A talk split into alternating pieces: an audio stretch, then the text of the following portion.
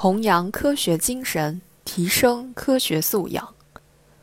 路漫漫其修远兮，吾将上下而求索。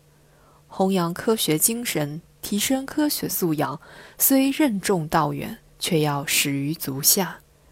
何为科学精神？解放思想，实事求是，崇尚理性，勇于探索，追求真理，是科学精神的实质。与此同时，科学素养的涵盖了科学知识、掌握基本的科学方法、崇尚科学精神的程度三个维度。可以说，科学精神与科学素养相互提高，共同促进。而科学精神和科学素养的提升是时代进步的表现，反过来也促进了时代的发展。伽利略的比萨斜塔实验打破了亚里士多德在物理学界的主观臆断。大大提升了民众与科学家们求真的科学精神，为打破中世纪的神学思维统治提供了强大的精神信念。纵观西方近现代史，经济社会之所以得到快速发展，固然有其独特的发展路径，但与他们科学精神和科学素养的建立有重大关联。因而，从某种程度上说，加快提升科学精神和科学素养，也是促进经济社会发展的重要推动力。而我国之所以如此呼唤科学精神与科学素养的回归，就是因为在当前社会出现诸多问题。神医张悟本从一个普通民众，经过包装，摇身一变成为养生食疗专家，民众趋之若鹜。与此同时，在重大的食品安全背后，竟还有所谓专家学者与之共谋的魅影。高校深陷造假门，论文造假、学术不端等行为屡屡发生。媒体为吸引眼球，跟风报道伪科学事件。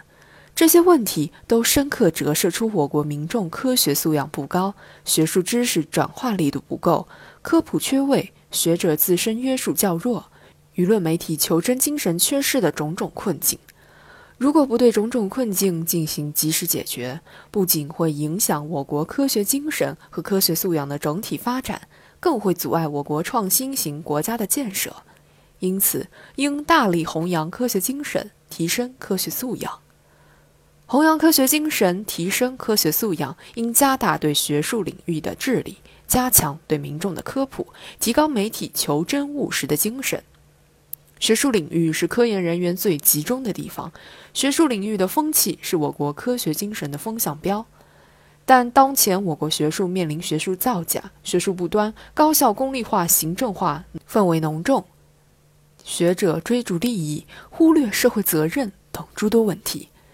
从某种程度上说，我国科学精神与科学素养的水位线降低，就是从学术领域的失陷开始。而让人痛心的是，我国民众的科学素养较低，不仅缺乏基本常识判断，更严重滞后其他国家。更值得深思的是，媒体在众多公共事件中，不但没有基本的求真务实态度，更是对民众产生误导，加深了问题的解决难度。因此，弘扬科学精神，提升科学素养，是通过完善机制、加大科普、落实监管等手段，加大对学术领域的治理，加强对民众的科普，提高媒体求真务实的精神。科学的目的是让众人摆脱愚昧的奴役，而非适应愚昧。而科学的进步需要弘扬科学精神，提升科学素养。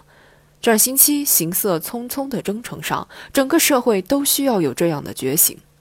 让科学之火永在，让科学精神长存。